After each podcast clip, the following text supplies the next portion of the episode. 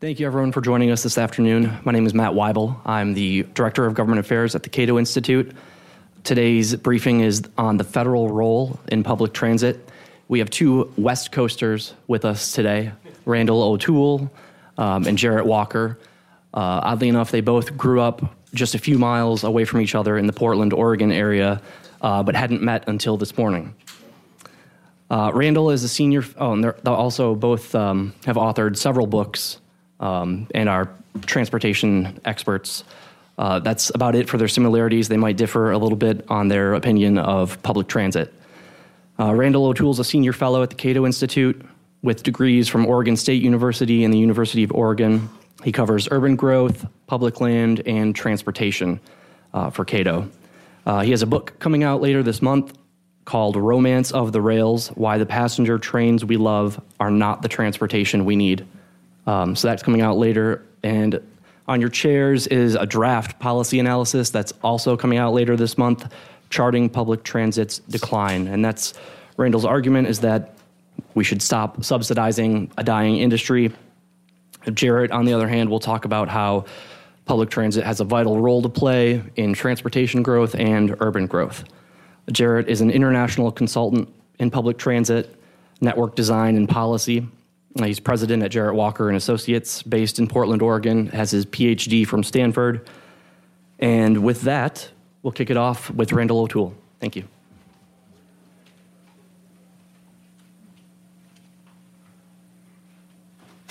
Thank you. You know, although Jarrett and I grew up with the, uh, near each other and uh, currently live about 150 miles apart from one another, uh, we had never met, and I really admire the work he's doing. Uh, although we fundamentally disagree about the future of transit, I think he's doing good work with the transit industry, and I wanted to get to know him. And the only way I could figure out to do it was to bring him to Washington, D.C. when I was here so that we could do one of these events and uh, uh talk about these issues. Now, I'm fundamentally pessimistic about the future of the transit industry, and he's optimistic, and that's our basic difference.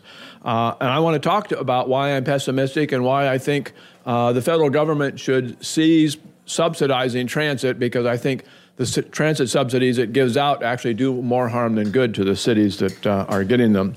Transit ridership has been declining steadily since 2014. Uh, this graph is exaggerated because the, the, the zero axis is actually 9 billion uh, rides instead of 0 billion rides. So it looks like there's a big decline. It's actually only a 7.5% decline since 2014, about a 12% decline since 2008.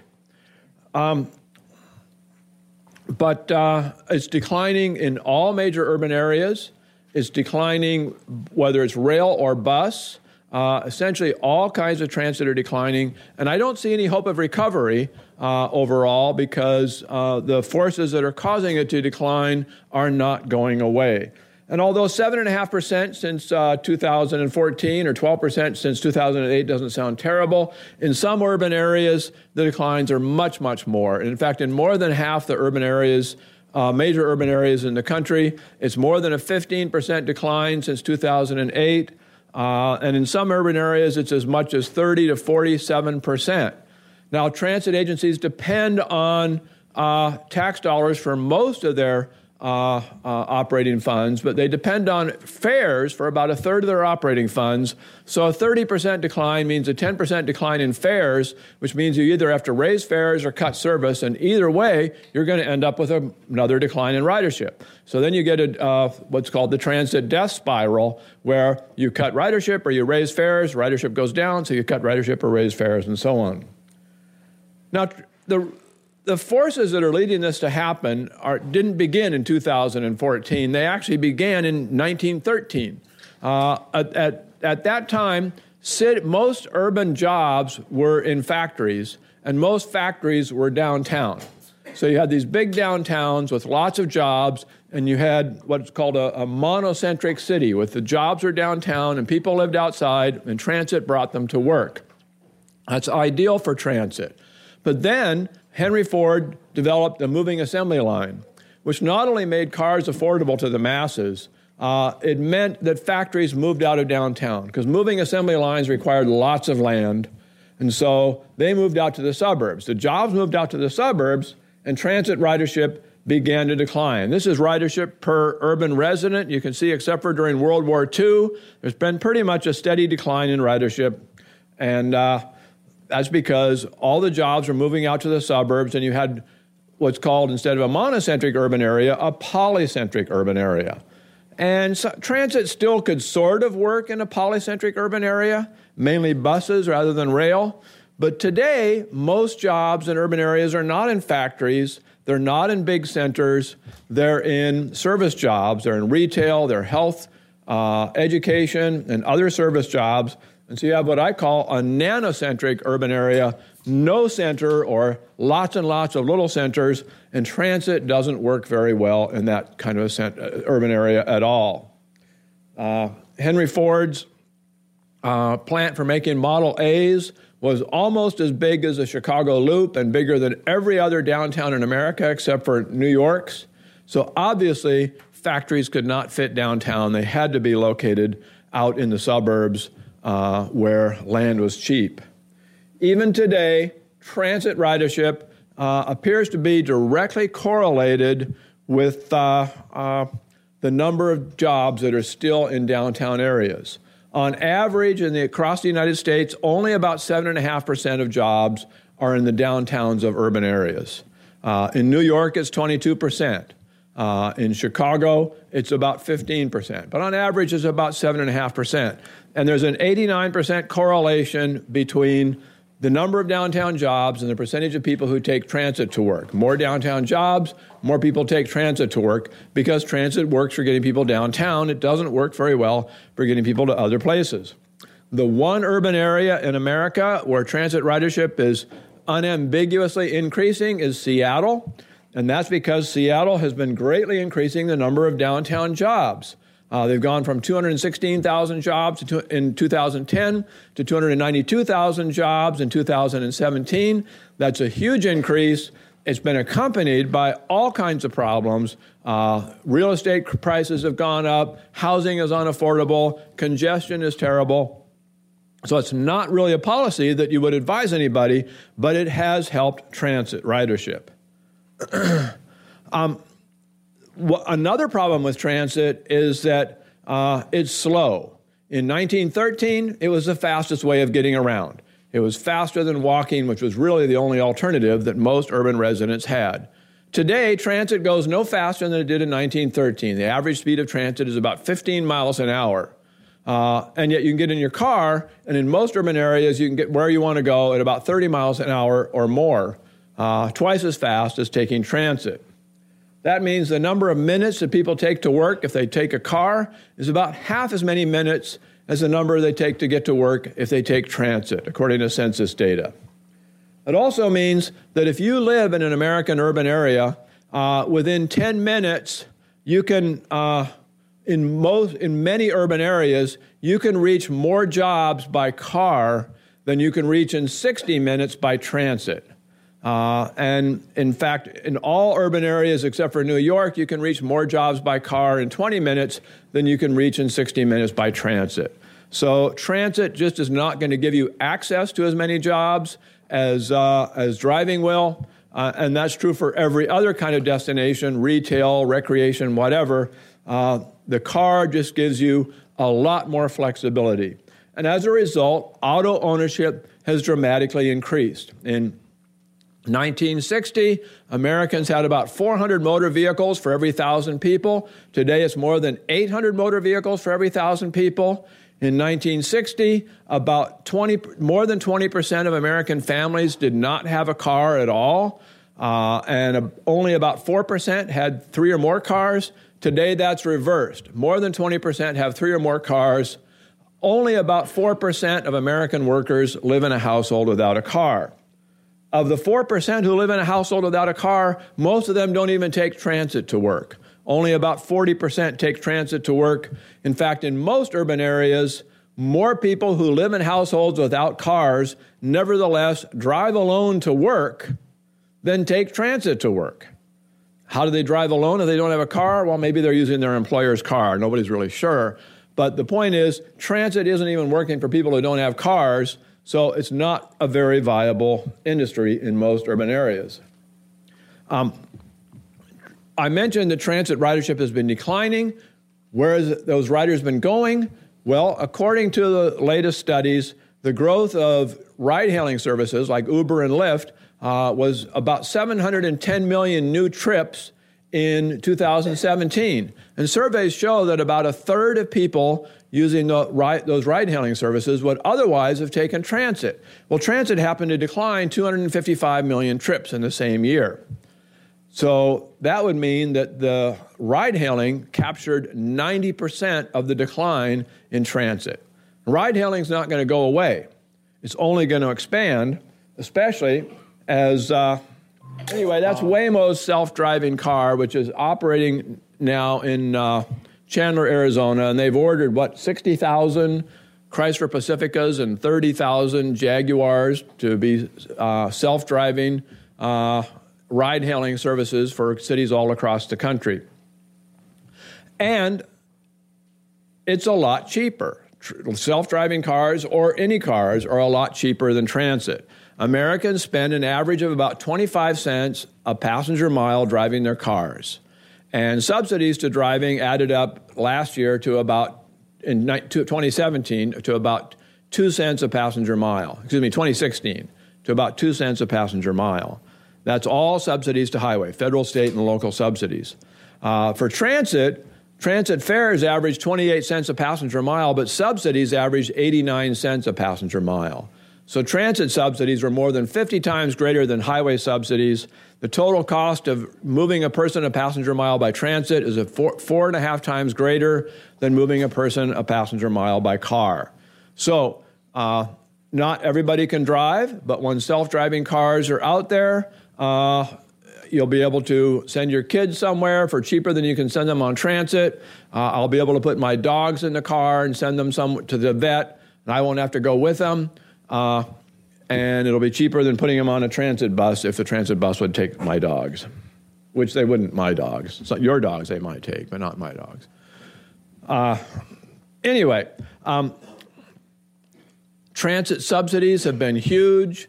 Uh, the subsidies shown on this chart go back to 1970. They've been adjusted to 2016 dollars. The subsidies go as far as 2016. And the numbers on this chart add up to about $1.3 trillion. And they're growing at about $50 billion a year. So just add two years since then, it's $1.4 trillion.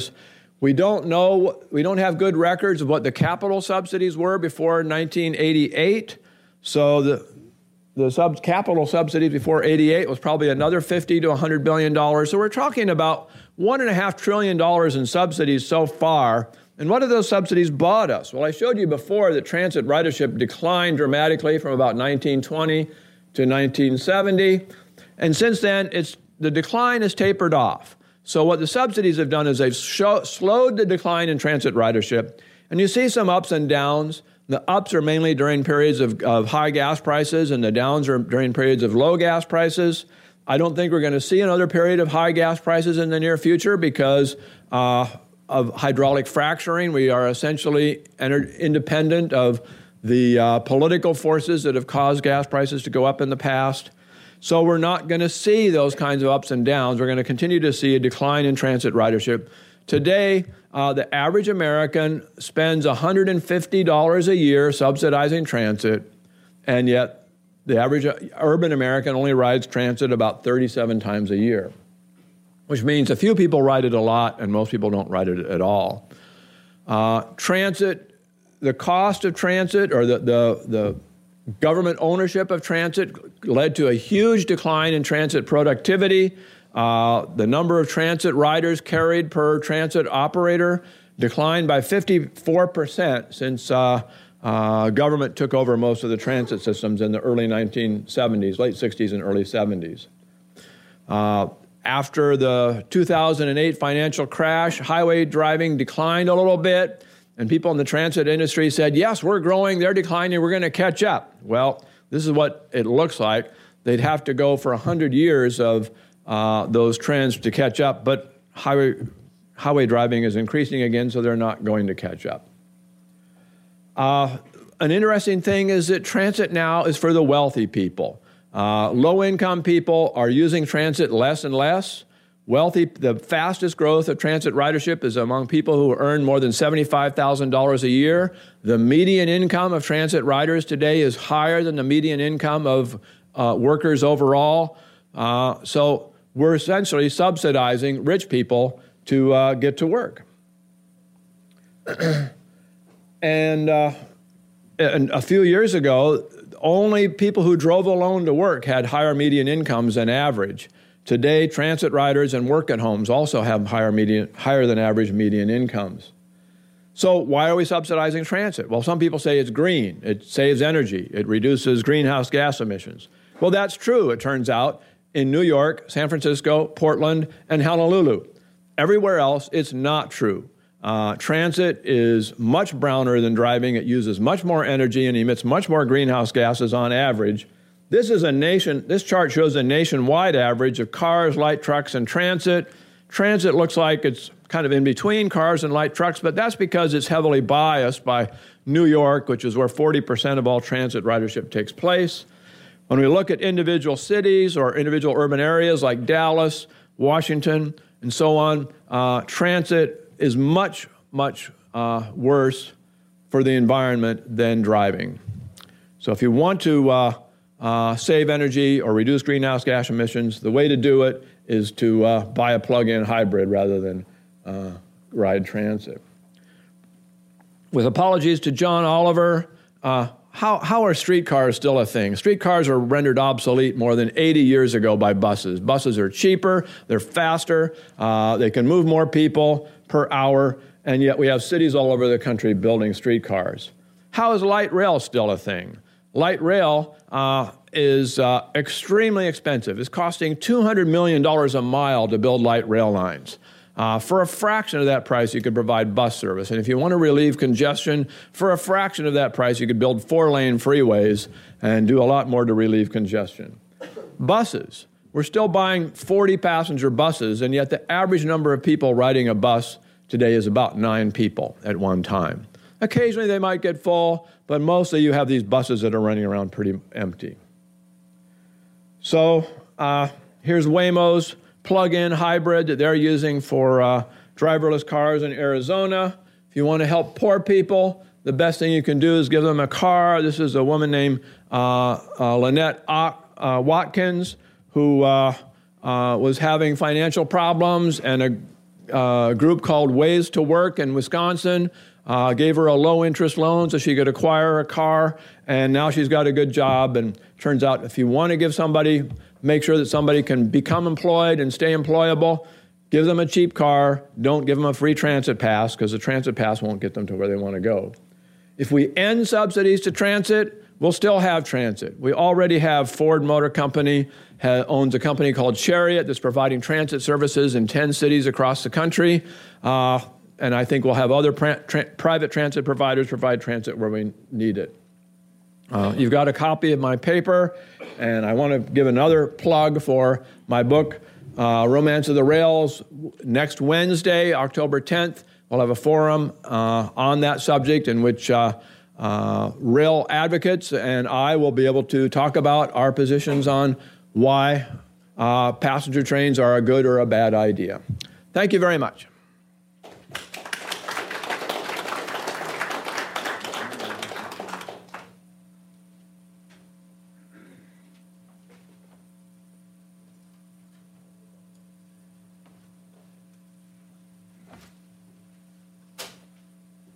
Oh, it's right there. Okay, good.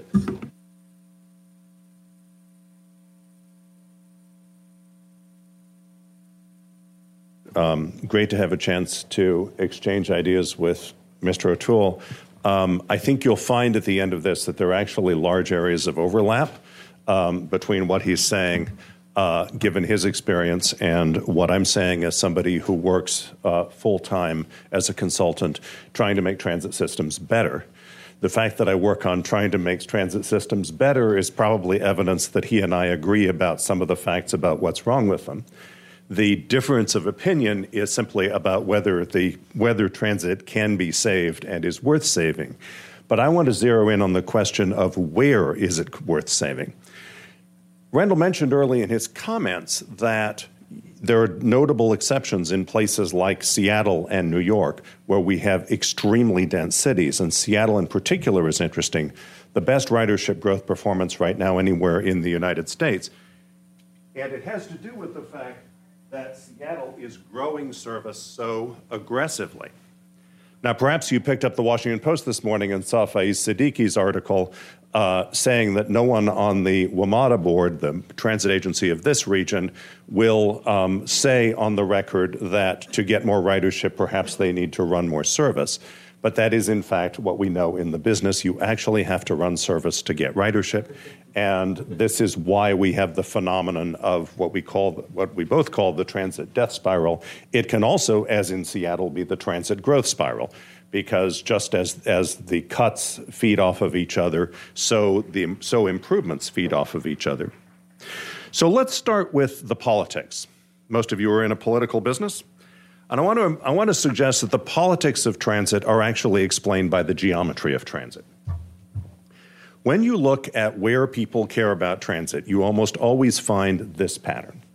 Um, if, for example, if you run a local referendum on a transit issue and then map out the results by precinct, you basically have a map of residential density. Sometimes slightly inflected by education, but mostly it's just a map of residential density. People at high density understand they need transit, and people at low density uh, uh, mostly feel that they don't, and they are both right. Because transit is transit's relationship to density is so extreme. But now I want to be clear there are actually two different large categories of arguments for transit, and they both have to be talked about and they both have to be kept in mind. there is an argument about spatial efficiency, about whether a place can function if everybody drives cars or takes Uber and Lyft. There's a different argument about access to opportunity.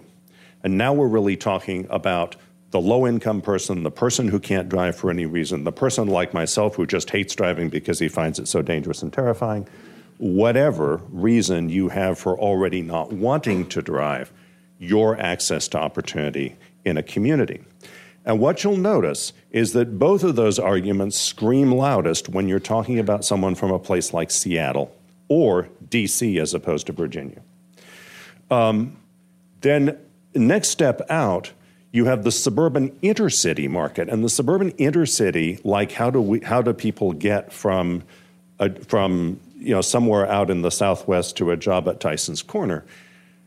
Those are situations where even if the density isn't that great where the trip is starting, the, they are going to need an enormous amount of road capacity because they are going such a long distance. And as a result, in suburban areas, even if the density is not that great, you get terrible congestion on the freeways and therefore demand for some sort of alternative.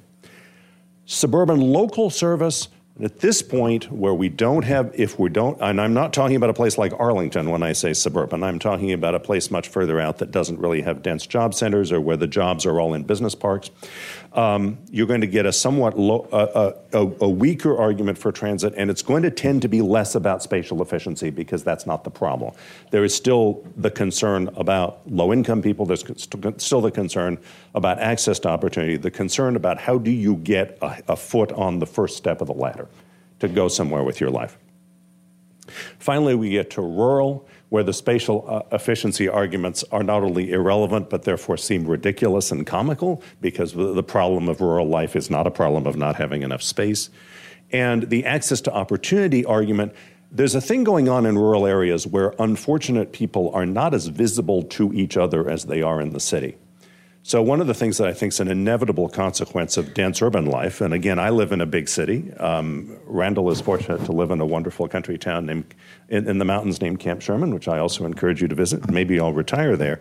But it's but the daily experience of urban life now in America is the daily experience of the presence of unfortunate people, and inevitably, that once you're out walking, you, you're encountering unfortunate people in a different way from how you're seeing them from your car it affects how you think about their problems. So, that's why we get this sort of the, the, political noise around transit has this shape. And if you uh, work for a congressman who represents an overwhelmingly rural area, I completely understand that transit's not a priority for you. I wouldn't expect that. Um, so, um, so what is a city, though? I want to, we, we got to work with the fact that cities are places where this issue is absolutely existential. You go into the politics of a place like the city of Seattle or, this, uh, um, or, or the city of New York, and you're not going to go anywhere in those cities. Uh, you're not going to go anywhere in politics in those cities unless you are absolutely screaming about transit. There's no disagreement about that across the political spectrum. Now, if you're a Republican, you say, well, of course, they're all liberal Democrats. I would say, no, they're all people in a dense city dealing with a dense city's problems. And once you're in a dense city dealing with a dense city's problems, transit just becomes inevitable. So you've probably all seen this famous image, but let me go through it again because it is an argument about transit that completely bypasses history and completely bypasses culture. This is a description of a geometric fact and the great thing about geometric facts, and the reason I like to talk about geometry, is that once we recognize that something is a geometric fact, we understand that it's not about culture, it's not about attitudes, and nobody cares what you think of it, right? And it's not going to change in response to anybody's opinion. So this is this famous image is 100 people and how much they, space they take if they're all in cars, how much space they take if they're on a bus, and how much space they take if they're on bicycles. Now, it's important to look at the street too. This is, this is an urban street, it's walled with buildings about five stories. So, this is an urban situation. And what this says very clearly and unavoidably is that if everybody is in cars, the city is stuck and cannot grow any further than that. People cannot go and people can't travel any more, any more than they can now because they are all stuck in each other's behind each other's cars. Whereas if we travel in a more space efficient way, which can be either a big vehicle like a bus that gathers lots of passengers, or it can be micro vehicles, b- bicycles now, or scooters, or anything else that's about that size, where people move without taking much more space than their bodies move. So those are takes. So those are both valid ways of solving the unavoidable problem that in a city, the definition of a city is lots of people close together. So the definition of a city is that there is not much space per person, that space is precious, and that therefore space has to be used carefully and apportioned carefully. One of the things that Randall and I agree on, one of the things that I agree on with the Cato Institute in general, I think there's broad intellectual agreement across the spectrum about this, is that we will get much better urban outcomes, including a much larger market for transit, if and when people are paid for the space, people pay for the space they take in places where space is extremely valuable. That's called, it's commonly called congestion pricing. I prefer to call it decongestion pricing because decongestion is what it buys. Um, but one way or another, we have a, a, default system right now in our cities. It's a little bit like the old Western idea of squatters' rights. You basically claim you, you, your, your entitlement to urban space, your entitlement to a space on the street is a function of how aggressively and violently you seize that space by virtue of piloting a deadly weapon through the space in a way that scares other people uh, uh, out of your way. Right? That's what urban. That's to me as a pedestrian. That is exactly what the urban experience is, and that's. And I know people don't intend to do that. We always have the distinction between intentions and outcomes, but it's that is what produces congestion. Our freeways work the way grocery stores worked in the Soviet Union which is that the price is artificially low, and therefore people spent, stand in line, stood in line all day to get bread because there wasn't enough bread because the price was too low. That's, that's, that's what traffic congestion is, right? The price is too low, therefore we are all standing in line. We are stuck in traffic. Traffic is people waiting in line for a scarce resource because the price is too low. So the, perp, the, the principle of congestion of decongestion pricing is that if we pay the correct price for the space, there will be exactly as much space as motorists really need. And meanwhile, a whole lot of other people will be on public transit, and there will be money for public transit because we are con- collecting this revenue. Um, so it's about space. Now, in, this, in these exciting technological times, and I spent a lot of time uh, debating the tech bros in California about this, um, I have to remind people that technology has never changed a geometric fact. Technology has never changed the value of pi. Technology has never changed um, question. Technology has never changed the fact that big things do not fit in small containers. There is such a thing as a substrate of absolute knowledge about the universe that is not going to change in response to anyone's opinion and is not going to change in response to any invention. So we can run the technological future here, which is that that's how many people, that's how many, much space people take if they're on a bus. And then here's what they take if they're in private cars. And then now we have Uber and Lyft, right? So now they take this much space. Um, there's they t- now Uber and Lyft will tell you, but we take less parking. No, but you do more deadheading, right? So almost 50% of Uber and Lyft's driving time is empty, just as with taxis. It's empty going from one call to another. So they're really doubling the amount of vehicle miles that they're generating compared to people driving their own cars. We are essentially, but but they don't take parking. So we're trading. We're we're we're, we're basically they're basically taking more road space and releasing parking space. It's kind of a wash, really, in terms of their impact. Um, now we get to driverless cars, and it looks like this. Now, the thing about driverless cars, the driverless car people are going to come at me now and say, but the cars will be closer together, so they'll take less space. That may work on, that may make a considerable difference on the freeways where stopping distance is quite large. In the city, stopping distance speeds are already low, stopping distance is already close. There's less space to save there, isn't there? And what's more, driverless and, and, what's more you only get that benefit at level five you only get that benefit when driverless cars have complete uptake and we're a long way from that right we don't have a driverless car that can work in the rain yet let alone the snow maybe we will but we're a long way from that. And we haven't even begun to approach what the actual issues of social acceptance are. Um, but this situation is even worse because of a phenomenon called induced demand. And if there is one thing that every transportation expert understands, and it seems like nobody else does, and we would like to grab you by the ears and scream about this until you say you understand it, it is that when you make something easier, people do it more. Now, people will always describe, in, and so the problem of induced demand as it applies to driverless cars is pretty simple, which is Look, like a lot of people, I live in the big city, but I love the country, and I would love to have a cabin in the woods. And one of the reasons I could afford a cabin in the woods in Oregon, but one of the reasons I don't own one is that going out there on Friday night would be a completely brutal and exhausting experience of driving for three hours. And then coming back on Sunday night would also be a completely brutal and exhausting experience that would cancel out any relaxation that had occurred while I was there.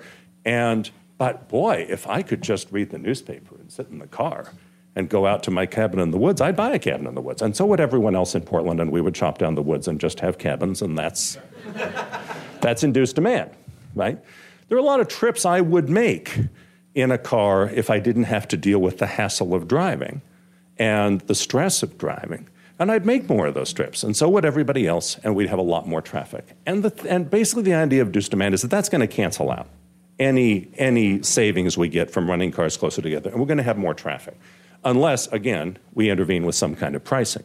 So I want to emphasize, too, induced demand is not an economic fact.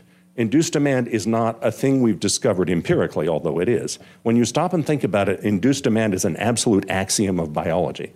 What is life? Life is something that needs resources. Life is, life is stuff that needs and life goes out there and needs to grab resources. And if a resource is easier to grab, life will adapt to that and focus on grabbing that resource, right?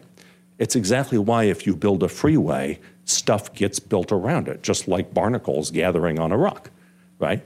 Um, because there's the resource and that's what people want. And you build the resource and more people come to use it, which is also induced demand. It's also why, in the end, you end up with the same traffic you always had. Finally, I think we'll get to the driverless bus, and I'm very excited about the driverless bus. Some of my union friends aren't as excited, but that's okay. Um, because labor is the overwhelming constraint on the supply of public transit. This, by the way, um, Randal mentioned that we see buses that are empty all the time. very common misunderstanding about transit economics. People see that empty bus and they think that transit is wasteful. So, again, please remember operating costs are about 70% labor, which means that it's a smart business move to run the biggest bus you will ever need during the day. Because that means because it is much better for the bus to be too big than for the bus to be too small for whatever demand you're going to incur during the day. It also costs a lot of money to pay a driver to take the bus back to the garage and switch it out for a different size bus just because you're in a period of the day where you don't need the big bus. So transit agencies are doing a smart business move by running buses bigger than they usually need, as long as they need them at one point during the day.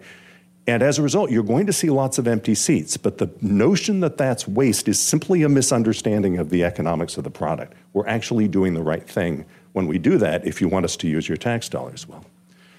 So please don't get these things confused. There are several different problems of transportation.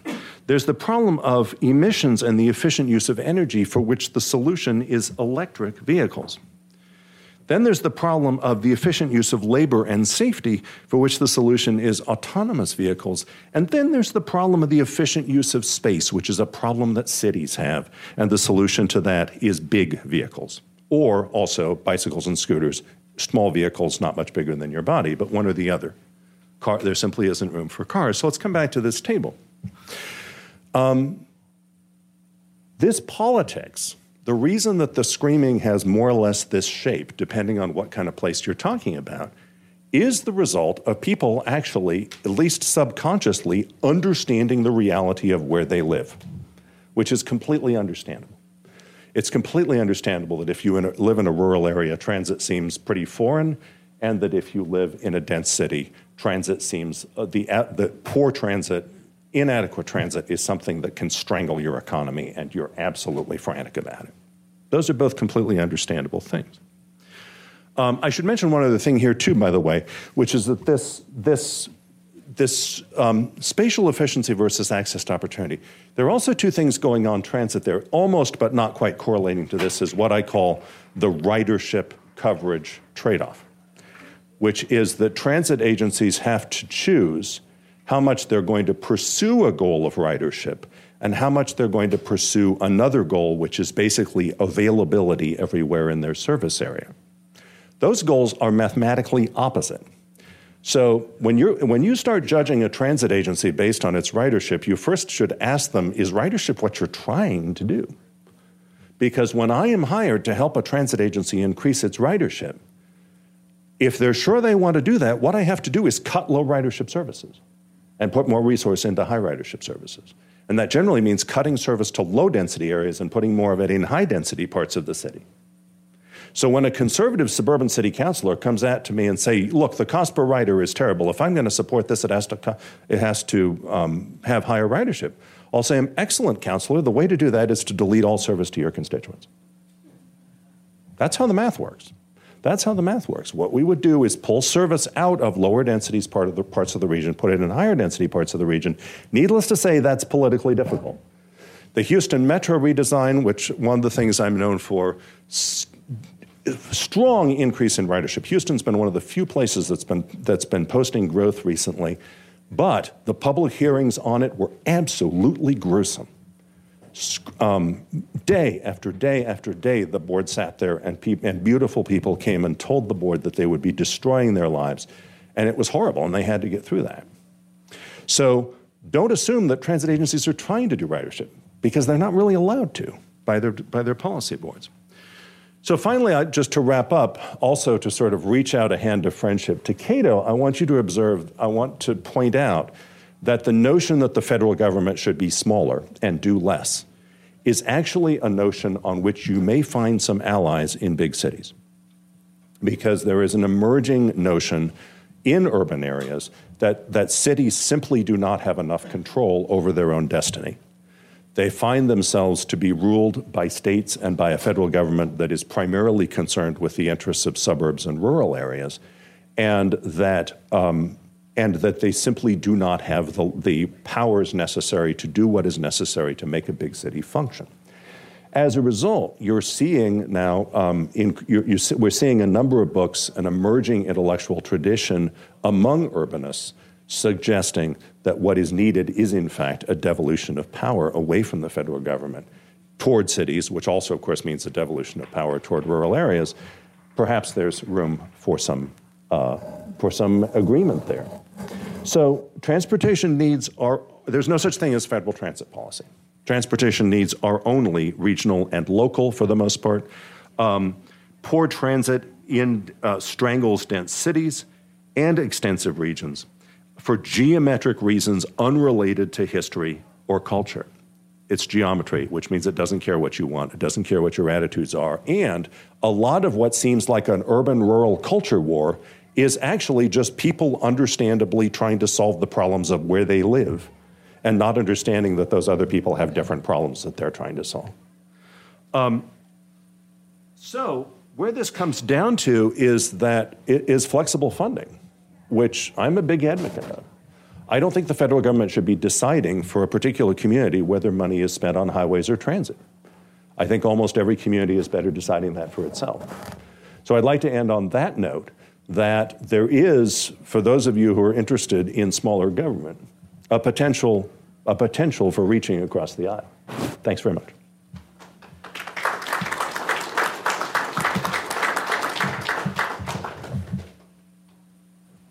Thank you, Jarrett. Thank you, Randal. We have around 15 minutes left, so we'll open it up to questions. If anybody has any questions, we have a microphone that will be going around.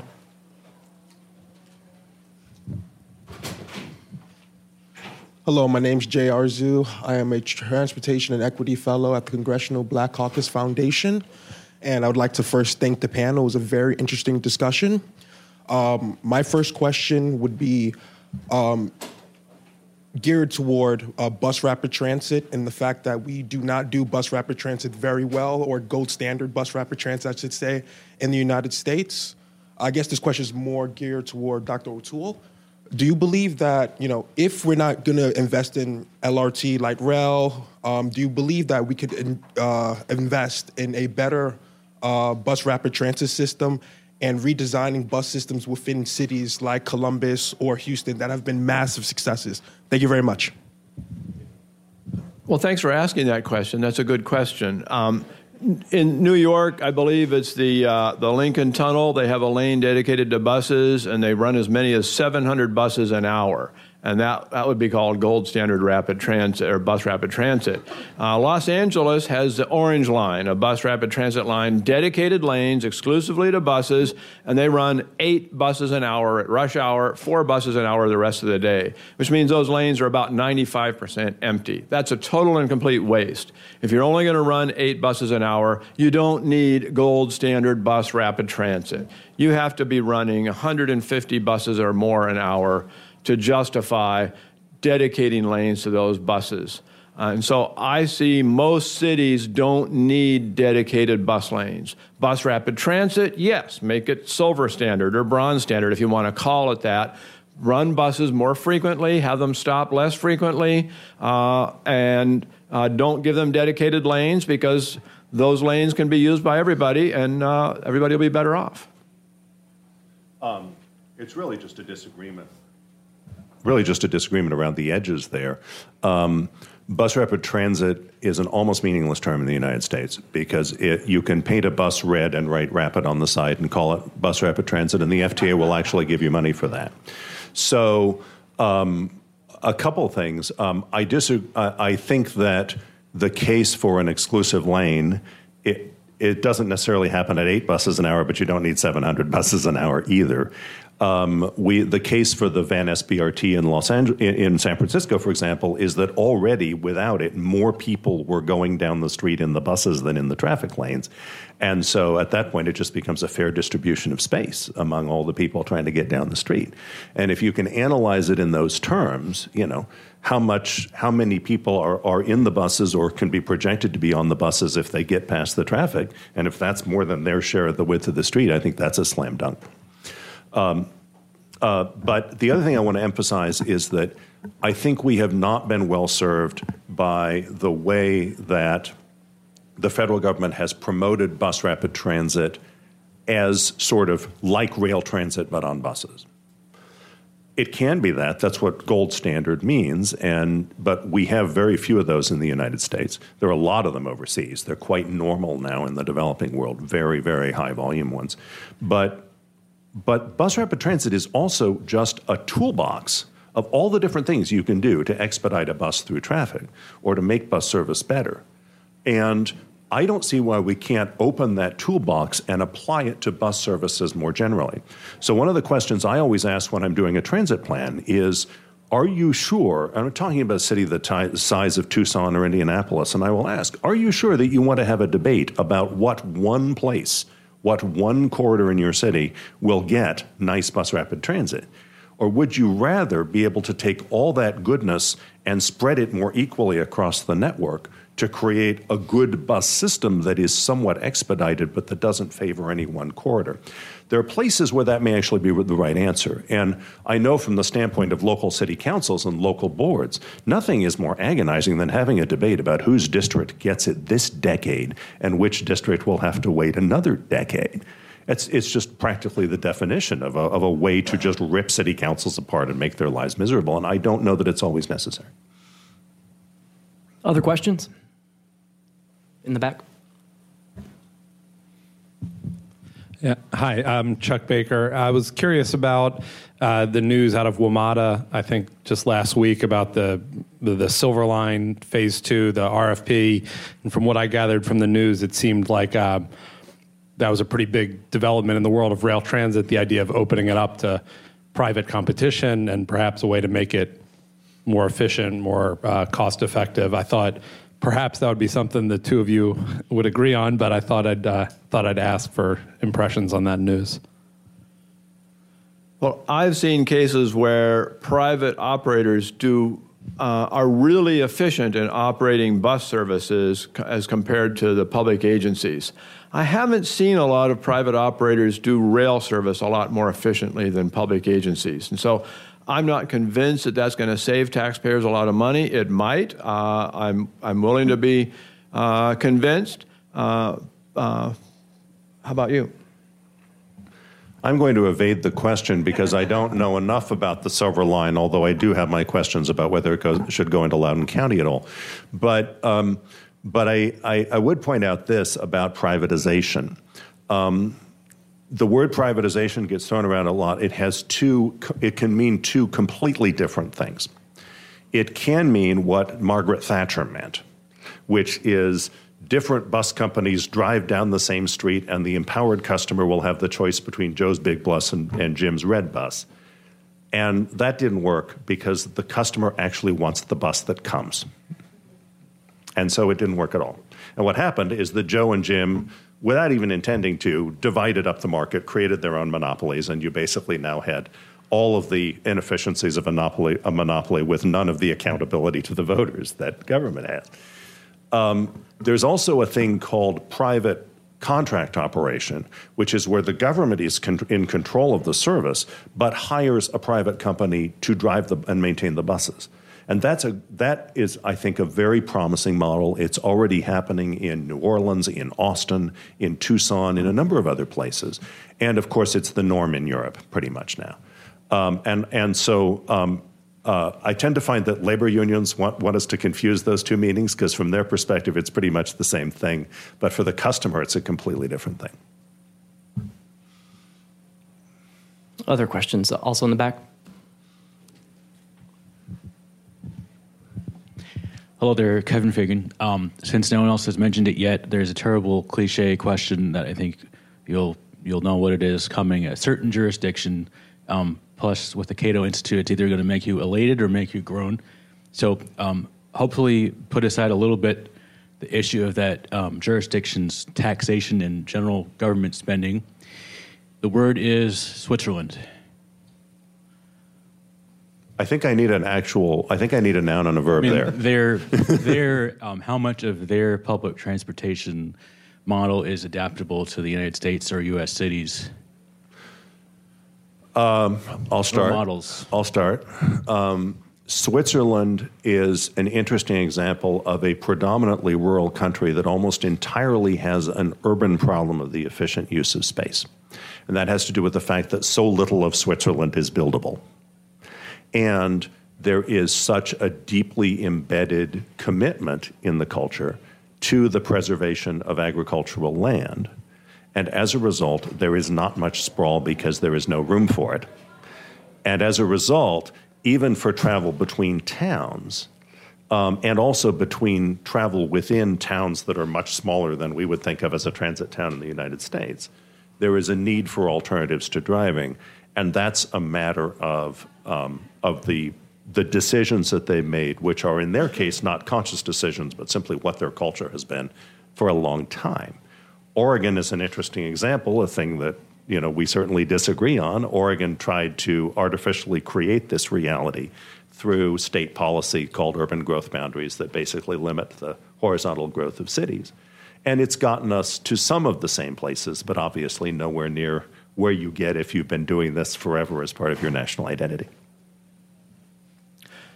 Well, I'd, I'd have to agree with him uh, on some of that. Switzerland uh, is not a particularly dense country in population, but it has the highest density of rail miles uh, of just about any major country in the world, much higher than any state, almost any state in the United States.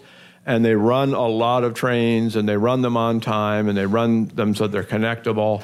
And so they get uh, the highest rate of rail ridership in, in any country in Europe, and yet it's only about 15% of travel in Switzerland is by rail, about 80 75 to 80% is by car.